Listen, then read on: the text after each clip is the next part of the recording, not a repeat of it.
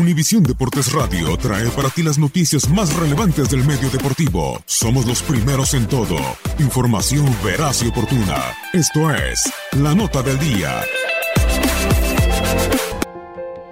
Detrás de cada campeonato, cada finalista, nacen historias que trascienden. Lucas Moura es el jugador que será reconocido de generación en generación por la afición de Tottenham. Su llegada al equipo de Mauricio Pochettino fue apurada. Hace dos años, Paris Saint-Germain reventó el mercado con las compras de Neymar y Kylian Mbappé, factor que obligó a Moura para dejar al equipo de la capital de Francia. En el último día del mercado de fichajes invernal en dos mil dieciocho, se dio su arribo al Tottenham a cambio de veintiocho millones de euros. Un año más tarde, Moura colocó al equipo de Londres en su primera final de Champions League.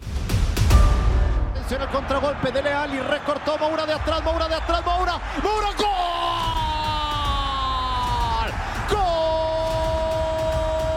¡Gol de Moura! Ingresó como bólido.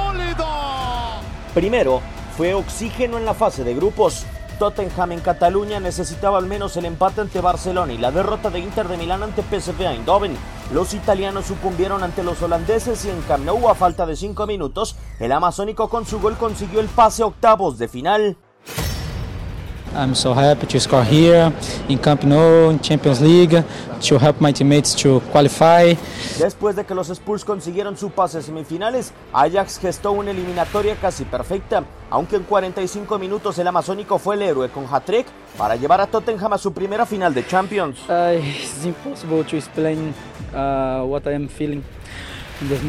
Cuatro de los cinco goles de Lucas Moura han sido factor para que Tottenham llegue a Madrid para que la Champions League tenga una nueva final inglesa.